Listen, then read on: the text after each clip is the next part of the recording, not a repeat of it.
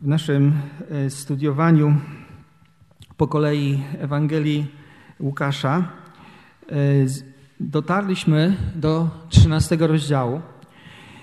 13 e, rozdziału od początku pierwszych dziewięć wersetów chciałem dzisiaj z Wami rozważyć. Wersetów ważnych, dlatego że sprowokowały w historii chrześcijaństwa bardzo wiele rozważań dotyczących problemu, problemu zła. Y, właściwie ta starożytna koncepcja sprawiedliwości Bożej, y, jaką ludzie mieli wtedy, zakładała, że Bóg, ogólnie mówiąc, dobrych wynagradza, a złych karze. To było sprawiedliwe y, w oczach tamtej, tamtejszych no, wtedy żyjących ludzi, właśnie w takich kategoriach myśleć. Y, wprawdzie Hiob, znamy tę postać i psalmiści, zauważyli, że nie zawsze jest tak, że bezbożnemu dzieje się źle, bo obaj, zarówno Hiob, jak i psalmiści, widzieli, że, że są bezbożni, którzy nie wierzą w Boga, którzy nawet Bogu bluźnią, a żyją w pomyślności i w dostatku. E, widzieli też również, że pobożnym e, nie dzieje się tak dobrze, jakby można było spodziewać się, że muszą stawić czoła rozmaitym problemom. E, I, właśnie wtedy zarówno pomyślność bezbożnych, jak i problemy pobożnych ludzi jawiły się jako niesprawiedliwość ze strony Boga. Sprawiedliwie Mianowicie byłoby wtedy, gdyby y, bezbożni potracili swój majątek, swoje powodzenie, y, a pobożni y, właściwie mieli wszystkiego pod dostatkiem i żeby dobrze im się działo. I dopóki się rozważa taką koncepcję ogólną, to sprawa nie jest osobista. Tak? Natomiast Hiob był człowiekiem, który osobiście zmagał się z, z właśnie z tego rodzaju rzeczą jak pogodzić, jak zrozumieć, pojąć to, że y, w jego życiu, skoro było tak pobożnym życiem, tak sprawiedliwym życiem, tak posłusznym Bogu i Bożej woli, y, znalazło się tyle nieszczęść, y, tyle tragedii. W jednym momencie potracił majątek, potracił dziesięcioro dzieci, utracił. Chwilę później stracił zdrowie, i e, został właściwie odrzucony przez ludzi, którzy, którzy go znali.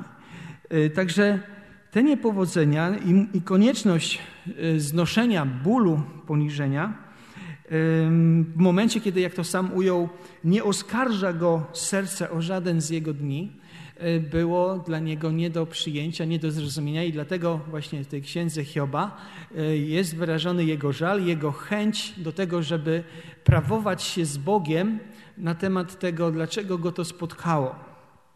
Jego tak zwani przyjaciele, który, którzy przyszli go odwiedzić, y, we wszystkim, co mówili, właściwie sugerowali, że Hiob nie jest tak pobożny, jak mówi, że jest, że gdzieś tam musi się czaić jakiś grzech w jego życiu, bo y, jeżeli by tak nie było, to dobry Bóg i sprawiedliwy Bóg y, nie zesłałby na niego tylu, tylu nieszczęść i właściwie wzywają go do, do, do pokuty.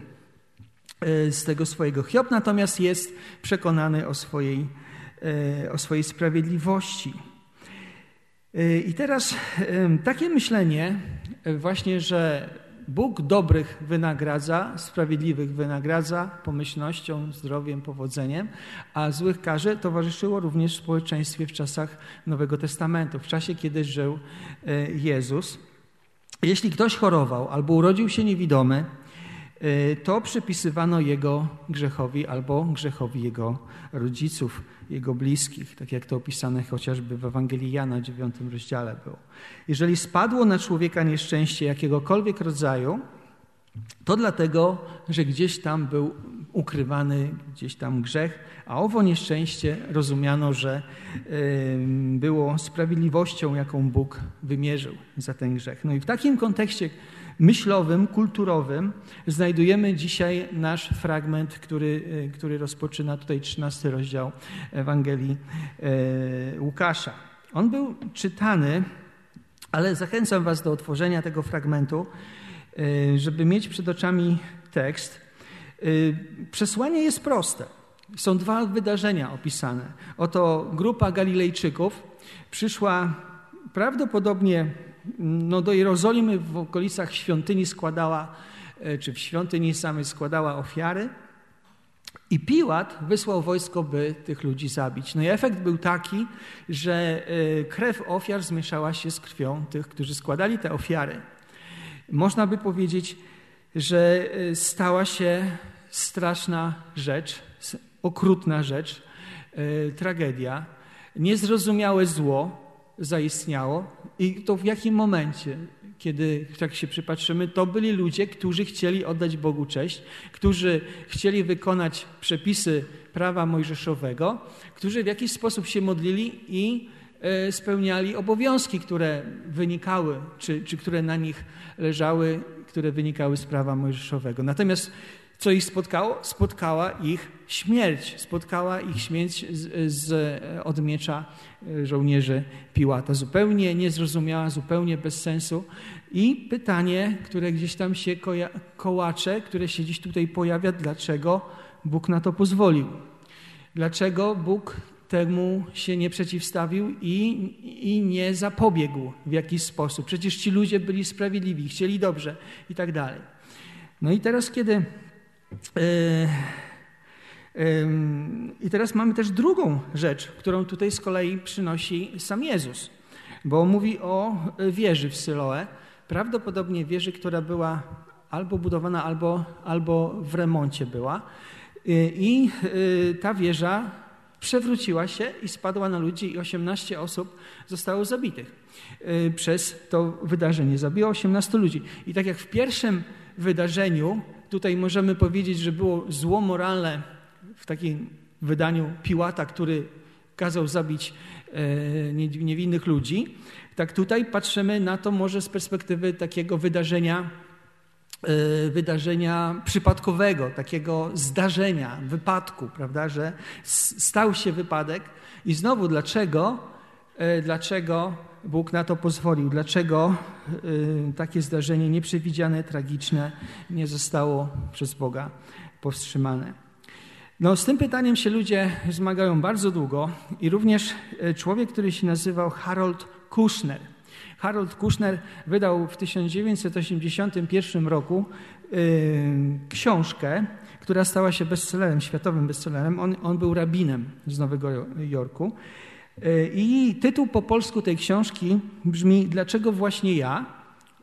E, znak zapytania. Kiedy złe rzeczy zdarzają się dobrym ludziom. I zmierzył się z sytuacją w swoim własnym życiu, że jego syn otrzymał diagnozę, że ma nieuleczalną chorobę, która sprawi, że dożyje tylko na 100 lat. Nie wiadomo dokładnie ile. Ile, ile naście, ale, ale dłużej nie będzie. No i teraz Yy, w książce tej właśnie porusza ten klasyczny problem, dlaczego Bóg dopuszcza zło, chociaż jest Bogiem e, miłującym, wszechmocnym, dobrym. I to pytanie tak naprawdę w troszeczkę innej formie po raz pierwszy sformułował e, grecki filozof Epikur, 340 rok przed naszą erą do 270 roku przed naszą erą żył. E, a później do tego problemu nawiązywali inni filozofowie, choćby między innymi bardzo znany David Hume e, albo John Stuart Mill. David Hume żył w XVIII wieku, czyli lata 1700, John, John Stuart Mill w XIX wieku, czyli lata 1800. 800, tak? A po nich w wieku XX Y, podziwiany i bardzo szanowany filozof Bernard, Bern, Bernard Russell, który między innymi jest znany z takiego eseju, którym napis, zatytułowanym Dlaczego nie jestem chrześcijaninem? I ci ludzie gdzieś tam pokazywali, że, że, że, że, no, że jest problem zła i że ten problem mają chrześcijanie. Dlaczego? Dlatego, że ten problem zła jest takim ateistycznym dowodem na to, że Bóg nie może istnieć, taki Bóg, o którym mówią chrześcijanie. Ten, ten y, dowód mówi tak, chrześcijańskie twierdzenie, że Bóg jest dobry, miłujący, wszechmocny, czy wszystko wiedzący, Te wszystkie rzeczy nie mogą być prawdą. Y, nie z tym całym bólem, cierpieniem, tragedią, jakie są y, obecne na świecie. Bo jeśli Bóg byłby dobry i miłujący, y, nie pozwoliłby na takie cierpienie.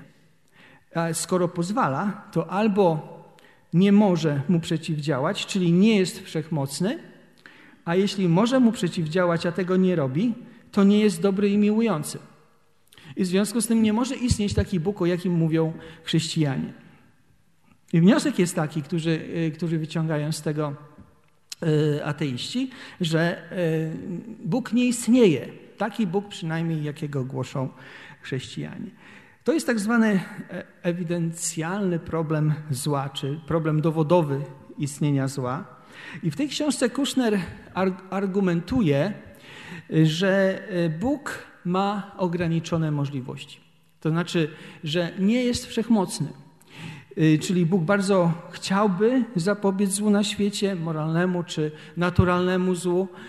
Y, na świecie gdzieś tam jest z ludźmi, którzy cierpią, natomiast nie jest w stanie, nie jest w stanie tego zrobić, bo, bo ma swoje ograniczenia. I właściwie tak kalkując angielską nazwę takiego poglądu, można powiedzieć, że to jest teistyczny finityzm. To jest tak, można nazwać, że, że Bóg ma swoją skończoność, nie ma pełni mocy. I w ten sposób autor, e, ten rabin, odchodzi od ortodoksyjnego takiego pojmowania Boga, który jest Bogiem wszechmocnym, czyli, czyli Bogiem, który ma wszelką możliwą moc. Jego książka była bardzo popularna, na, przynajmniej na 12 języków przetłumaczona, przez wiele lat utrzymywała się jako bestseller. I teraz e, chrześcijanie e, mają tutaj takie zadanie, żeby odpowiedzieć na tak sformułowany problem e, zła. I ta odpowiedź chrześcijańska nosi nazwę teodycei, czyli takiego rozumowego, racjonalnego wytłumaczenia temu, tego, dlaczego w tym świecie, który jest poddany dobremu, miłującemu, wszechmocnemu Bogu, istnieje, istnieje zło. W, no, problem nie jest łatwy, dlatego że chociażby, że w 1979 roku niejaki filozof William Rowe opublikował esej, w którym troszeczkę inaczej przedstawił te, te, te, ten problem zła. I y, jego artykuł y, został przyjęty z, z dużym uznaniem, ale też z taką e, rzeczywistością e, dzisiaj mamy do czynienia, że chrześcijanie nie potrafią w sposób wyczerpujący odpowiedzieć na, te, na, na to pytanie, które, czy, czy na, na, na, to, jak to sformułował ten filozof amerykański Rowe. E, I no, chociaż są próby, chociaż są, są, są różne próby, i, I, na, pewno, na pewno ludzie gdzieś tam y, starają się na gruncie takim właśnie filozoficznym odpowiedzieć na to pytanie.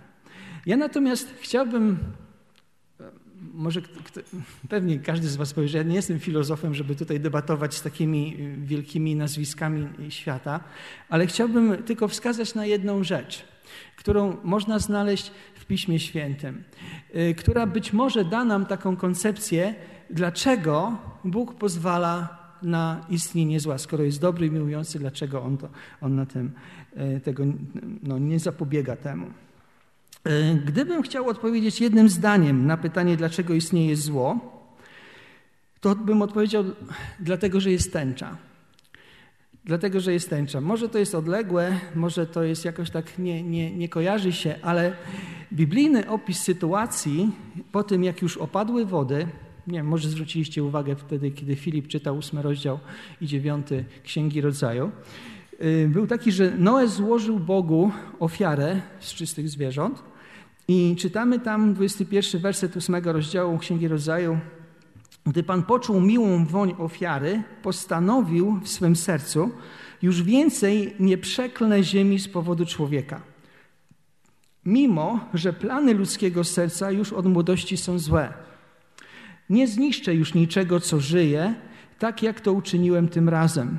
dopóki trwać będzie ziemia, siew oraz żniwo, chłód i gorąco, lato i zima, dzień oraz noc nie ustaną. To jest zapowiedź, a w dziewiątym rozdziale jest mowa o tym, że Bóg ustanawia swój łuk. Tak? Pamiętamy to. I, ten łuk ma mu przypominać o tym przymierzu, które tutaj zapowiada i które zawiera z ludźmi i ze wszystkimi zwierzętami żyjącymi. Ale zauważcie, co tutaj jest powiedziane, że plany ludzkiego serca już od młodości są złe. W innych miejscach można, w innych tłumaczeniach można przeczytać, że myśli ludzkiego serca od młodości są złe. I teraz, e, jakie są konsekwencje takiego, takiego podejścia, czy takiego ujęcia sprawy? No otóż takie, że zauważmy, że mimo, że ludzkie myśli czy, czy plany serca są złe od jego młodości, Bóg pozwoli takiej sytuacji istnieć. Mimo, że tak jest, Bóg tutaj w tym wersecie zapowiada, że On pozwoli na takie, e, na to, żeby, żeby tacy ludzie żyli. Nie będzie już niszczył człowieka i jego złych myśli, a jak wiadomo, za myślami podążają czyny. Pierwszy raz chciał to zrobić. Potop był wyrazem jego sądu, wyrazem tego, co Bóg chciał zrobić, żeby, żeby usunąć zło z ziemi. I zauważcie, jaki jest wniosek. E, wniosek jest taki, że żeby usunąć zło z ziemi, to zło moralne, trzeba usunąć z ziemi człowieka. Nie dalibyśmy innego rozwiązania, nie ma po prostu. Nawet jeżeli ktoś z nas myśli o tym, że, że jest dobrym człowiekiem w porównaniu z tymi tam kryminalistami, którzy siedzą w więzieniach i którzy, którzy gwałcą, rabują, kradną i tak dalej, to w każdym z nas jest wystarczająco dużo nieprawości, żeby zesłać na ziemię potop. Ale Bóg postanawia, że mimo tego, że ludzie tacy są, to, to On potopu już nie ześle. E, I ten łuk, o którym e, czytałem w dziewiątym rozdziale, możemy, możemy przeczytać od wersetu 13. Otóż umieszczam na obłoku mój łuk. On będzie znakiem przymierza między mną a ziemią. Tak, i wówczas wspomnę na moje przymierze zawarte między mną a wami, między wszystkimi zwierzętami. Nie dopuszczę już do potopu, który zniszczyłby wszystko, co żyje. E, czy nie dałoby się inaczej? Czy nie, dałoby, czy nie można by było znaleźć jakiś, jakiegoś innego rozwiązania, innego sposobu? E, I pytanie, czy wszechmocny Bóg, wszechwiedzący Bóg nie byłby w stanie wymyślić i przeprowadzić innego sposobu na to, żeby uniknąć. I tutaj właśnie jest pytanie o wszechmoc Boga. Może słyszeliście to słynne pytanie e, takiego polskiego matematyka, kiedy był jeszcze młodym chłopakiem Y, okresu, matematyk okresu międzywojennego, Stefan, Stefan Banach. On zadał księdzu na religii, jak był takim nastolatkiem, typu 16-17, y, pytanie, które brzmiało tak. Czy Bóg może stworzyć kamień, którego nie będzie mógł podnieść? Tak? Ta, takie pytanie. Czy Bóg może stworzyć kamień, którego nie może podnieść. Oczywiście jego zadaniem było to, żeby wprawić księdza w zakłopotanie i żeby nie wiedział, jak, jak odpowiedzieć, ale oczywiście Bóg nie może stworzyć takiego kamienia. Czy, czy znaczy, że, że, jest, że nie jest wszechmocny? Tak samo Bóg nie może czynić zła, bo zło nie jest w jego charakterze. I Kwestia świętości Boga, kwestia grzeszności człowieka, kwestia istnienia diabła.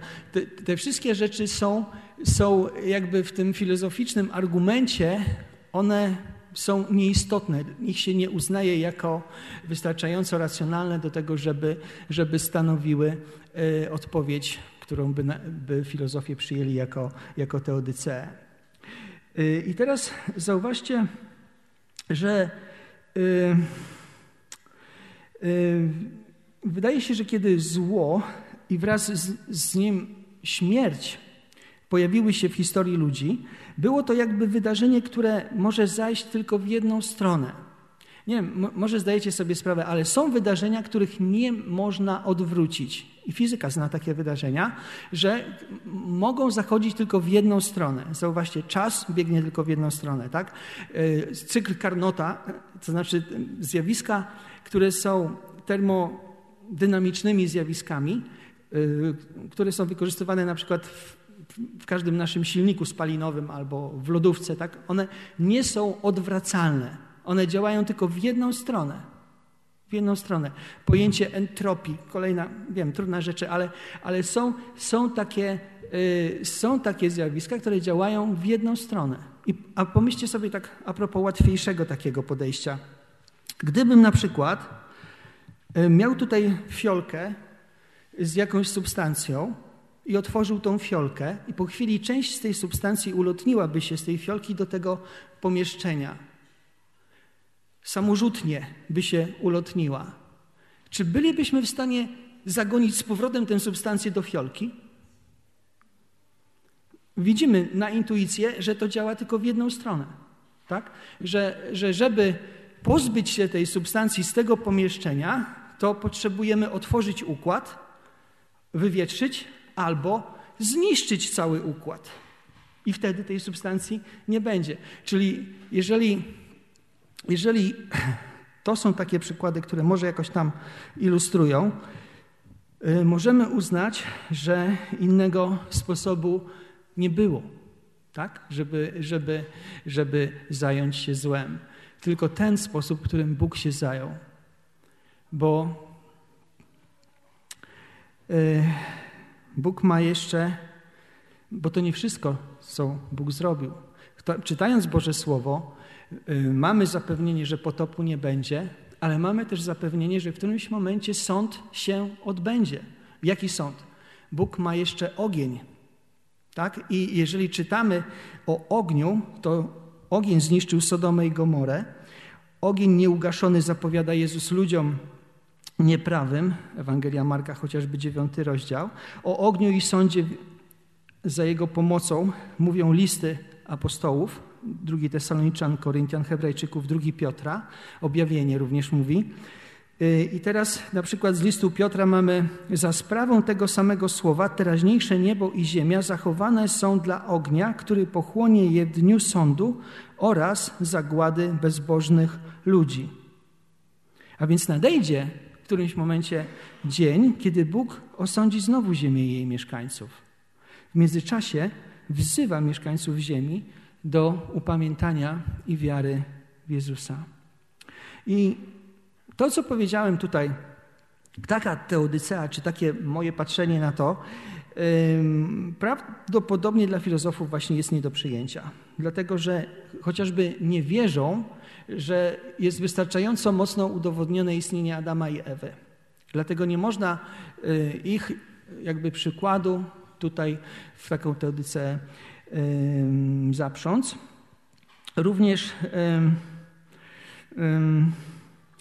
również kwestię związaną z, z istnieniem diabła, czy takimi rzeczami, to, to jest coś takiego, co filozofia odrzuca. I właściwie popatrz, tak z pewnego dystansu, jak się popatrzy na tę sprawę, to łuk, tęcza, przymierze, które Bóg zawarł po potopie, było wyrazem Bożej łaski, miłosierdzia i dobroci, a zobaczcie, że współczesni, no i wcześniejsi też teolodzy uczynili z tego przymierza czy z tego symbolu dowód na to, że Boga nie ma. Tak? Że, że uczynili z tego taki, taki oręż przeciwko chrześcijaństwu, dowodzący, że, że Boga nie ma. Yy. I teraz, kiedy patrzymy na to, co Jezus zrobił z tymi dwoma e, historiami, tak? Obie historie Jezus podsumował podobnie. Zło spadło na tych ludzi nie dlatego, że byli jakoś wyjątkowo grzeszni, wyjątkowo paskudni, dużo bardziej niż, niż ich e, sąsiedzi, czy po, z, z Galilei, czy, czy z Jerozolimy. Jezus mówi nie. A więc nie można powiedzieć, że była to sprawiedliwa kara na nich zesłana od Boga. a inni dlatego, że żyją lepszym życiem, czy bardziej bezgrzesznym życiem, takiej kary nie otrzymali. Ale Jezus w obydwu tych sytuacjach mówi, ale jeśli nie, się nie upamiętacie, podobnie poginiecie. Podobnie poginiecie. Nieoczekiwanie, pełni zaskoczenia, nagle skończy się czas i poginiecie. I poginiecie. I nawet nie wiecie kiedy, tak jak tamci ludzie. Co widoczne jest, Jezus nie odpowiada na pytanie, dlaczego Bóg na to pozwolił, czy to było sprawiedliwe, czy niesprawiedliwe. Jezus y, kieruje uwagę, używając tych wydarzeń, na kwestię upamiętania się człowieka przed Bogiem. Że człowiek, innymi słowy, ma na to pewien tylko czas i ten czas może się skończyć. I jeżeli tego czasu, który ma, nie wykorzysta, potem już będzie za późno. Słuchałem takiego jednego pastora, e, Harry Gimmick. On opowiadał e, autentyczną, rzeczywistą historię, niewymyśloną na potrzeby kazania, że poznał człowieka, e, który pracował w administracji zajmującej się wydawaniem pozwoleń budowlanych, tego rodzaju rzeczy, dlatego że kościół tego, tego pastora był w trakcie budowania czegoś. No i Y, w naturalny sposób ten pastor często się spotykał z tym człowiekiem, a że on był y, trochę zainteresowany chrześcijaństwem, sobie rozmawiali. No i ten pastor opowiada, że za każdym razem jego rozmowa kończyła się y, takim pytaniem, czy jesteś już gotów do tego, żeby, żeby zaufać Jezusowi? I za każdym razem, kiedy kończyli tę rozmowę, ten człowiek odpowiadał, może jutro, pastorze. No i, no i ten pastor opowiada, że któregoś razu wyszedł, wyszedł z jego, z jego yy, biura, idzie po chodniku, raptem padł i umarł. To, to, to dla nas wydaje się zupełnie nie, niezrozumiałe. Nie wiem, czy to, jaka była przyczyna, czy miał zawał, czy tętniak mu pękł, czy jakiś zakrzep, czy cokolwiek, ale wiem, że, yy, że ja sam słyszałem inne historie, o, o, człowieku, który bawił się ze swoimi córkami, wieczorem raptem zasłabł, wzięli go do szpitala i nie uratowali. I, i te może jutro, pastorze, może jutro jest, będzie za późno. Także y, kiedy patrzymy na to, co Jezus tutaj mówi do ludzi, którzy są wokół Niego, to wzywa ludzi do tego, żeby nie czekali ze swoim upamiętaniem, z, z naprawieniem swojej relacji z Bogiem bo czas, który na to mają, w którymś momencie się skończy i nie będzie tego później. I teraz yy, wersety od 6 do 9 w 13 rozdziale są niejako kontynuacją tego, tego wątku, tego, że, że czas na upamiętanie mamy ograniczony. Dlatego, że co my tutaj mamy? Mamy drzewo figowe. I teraz opowiedział im też następującą przypowieść. Pewien człowiek miał drzewo figowe zasadzone w swojej winnicy. Y, przyszedł, aby szukać na nim owocu, lecz nie znalazł. Y, wówczas powiedział do ogrodnika: Oto od trzech lat przychodzę, aby znaleźć owoc na tym drzewie figowym, a nie znajduję. Zetnij je, po co jeszcze ziemię marnuje. Ten jednak mu odpo odpowiedział: Panie, jeszcze ten rok je pozostaw, a ja je okopię i obłożę nawozem. Może zaowocuje w przyszłości. A jeśli nie, wtedy je zetniesz. Wtedy je zetniesz. Jeszcze jeden rok, jeśli nie wyda zostanie, owocu, wtedy zostanie wycięte. No prosta przypowieść również. Nie trzeba nikomu gdzieś tam tłumaczyć, ale też no, nie, nikt z nas nie potrzebuje drzewa, które nie wydaje spodziewanego owocu. Nie, nie będziemy dziesięciolecia trzymali takiego drzewa w swoich ogrodach. Niby rośnie, nie jest suche, ale żadnego pożytku czy korzyści z takiego drzewa e, nie ma. E, kontekst drzewa i wydawania owocu to jest, jeżeli pamiętamy, to jest kontekst tego i treść tego, co zwiastował Jan Chrzciciel. Trzeci rozdział Ewangelii Łukasza mówi o tym, że Jan Chrzciciel wzywał do wydawania owocu godnego upamiętania. Jak popatrzymy też na to, co niedawno zakończyliśmy omawiać z Ewangelii Łukasza, czyli 12, 12 rozdział, to tutaj również y, są przypowieści, które mówią o przygotowaniu, o tym, że ten czas, który się ma, w którymś momencie się zakończy. Tutaj mamy o czuwaniu tych sług, o tym y, słudze, który miał dawać pożywienie innym sługom, y, kiedy, kiedy, kiedy gospodarz jest, kiedy gospodarz wyjechał.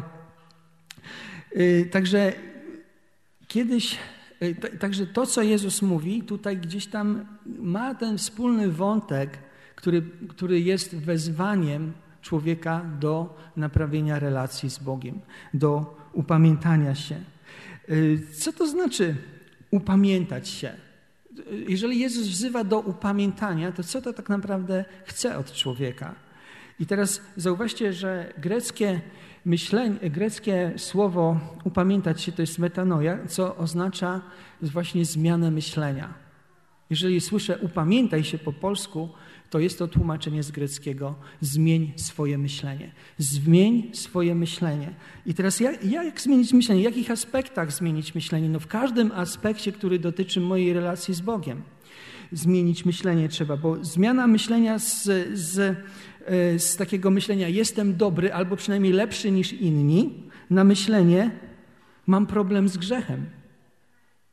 Tak? To, to, jest, to jest zmiana myślenia, jedna z, ze zmian. Zmiana myślenia z, z takiego myślenia dam sobie radę, poradzę sobie, na myślenie potrzebuję Zbawiciela. Druga jakby płaszczyzna takiej y, zmiany myślenia.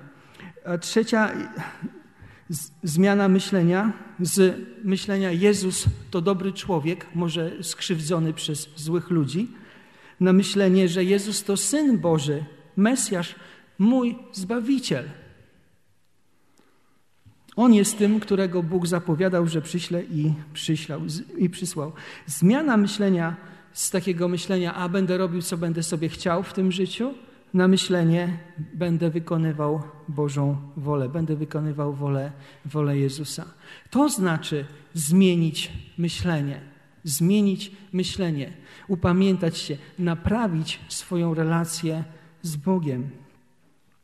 I teraz y, już kończąc, właśnie istnieje zło razem z dobrym, miłosiernym, wszechmocnym, miłującym Bogiem – Dlatego, że Bóg tak postanowił, że to pewnego czasu tak będzie lepiej, żeby stworzenie istniało, niż żeby nie istniało, żeby istniało nawet w jakiś sposób napiętowane tym złem, niż żeby nie istniało. Bo żeby usunąć owo zło, trzeba by było usunąć po prostu każdego człowieka z, z ziemi. E, Johnny Erickson Tada, e, znana wam postać, e, która kiedy miała 17 lat, ona się urodziła w 1949, to dzisiaj w tym roku będzie miała 74 lata. Kiedy miała prawie 18 lat, w 1967 skoczyła do rzeki i złamała kręgosłup i stała się no, osobą sparaliżowaną, wszystkie kończyny i całe życie jest osobą sparaliżowaną. I powiedziała takie zdanie: Czasem Bóg dopuszcza to, czego nienawidzi, by osiągnąć to, co kocha. E, Johnny całe życie była chrześcijanką. Bardzo wielu ludziom jej książki, piosenki, jej e, konferencje pomogły, zachęciły. Bóg przez to jej cierpienie dokonał potężnej pracy w milionach ludzkich, ludzkich serc, mogę powiedzieć. E, I teraz jeszcze raz powiem, czasem Bóg dopuszcza to, czego nienawidzi, by osiągnąć to, co kocha. No i teraz tak, jeżeli ktoś z nas, każdy z nas przechodzi jakieś trudności, to może zareagować na dwa sposoby. Spurgeon mówi tak, że to samo słońce topi lód i zatwardza glinę, jak na nie świeci. Albo przechodząc trudności i cierpienie, mogę moje serce mieć uczynione bardziej miękkim, bardziej w stronę Boga skierowanym, albo mogę się zatwardzić, tak jak ta wys, wy, no, wys, glina wyschnie i staje się twarda, tak? I mogę stwierdzić, a ja Boga nie wierzę, po co mi taki Bóg, skoro jest tyle zła i On nie słucha moich modlitw. Tak? Czyli albo, albo jaka jest odpowiedź człowieka, jaka jest y, odpowiedź na wezwanie Chrystusa, to każdy z nas niech to sobie sam odpowie. Natomiast y, z wielkiej takiej perspektywy zauważcie, że obecność zła na świecie mogła być użyta przez Boga i została użyta przez Boga do zrealizowania największego dobra względem człowieka. Jezusa fałszywie oskarżono, Jezusa bezlitośnie wybiczowano, e, okrutnie przybito do krzyża, zhańbiono, wyszydzono. To wszystko są złe rzeczy, które spotkały niewinnego człowieka, bezgrzesznego człowieka. I to całe zło zostało wykorzystane, wykorzystane przez Boga do zrealizowania planu odkupienia ludzi, nas. Także powtarzając, czas na upamiętanie mamy, ale jest ograniczony. No i też wezwanie do upamiętania jest bardzo mocne obecne w Ewangeliach. Od samego początku w Ewangelii e, Marka możemy przeczytać, że przybliżyło się Królestwo Boże. Upamiętajcie się i wierzcie w Ewangelię. E, jeżeli ktoś może być może poruszony, zniesmaczony tym, że czas jest ograniczony, to ja zachęcam do tego, żeby bardziej patrzył na to, że jednak ten czas jest i żeby ten czas dobrze wykorzystać, żeby tego czasu który Bóg nam dał, każdemu z nas na upamiętanie, nie zmarnować. Postańmy teraz, by się modlić.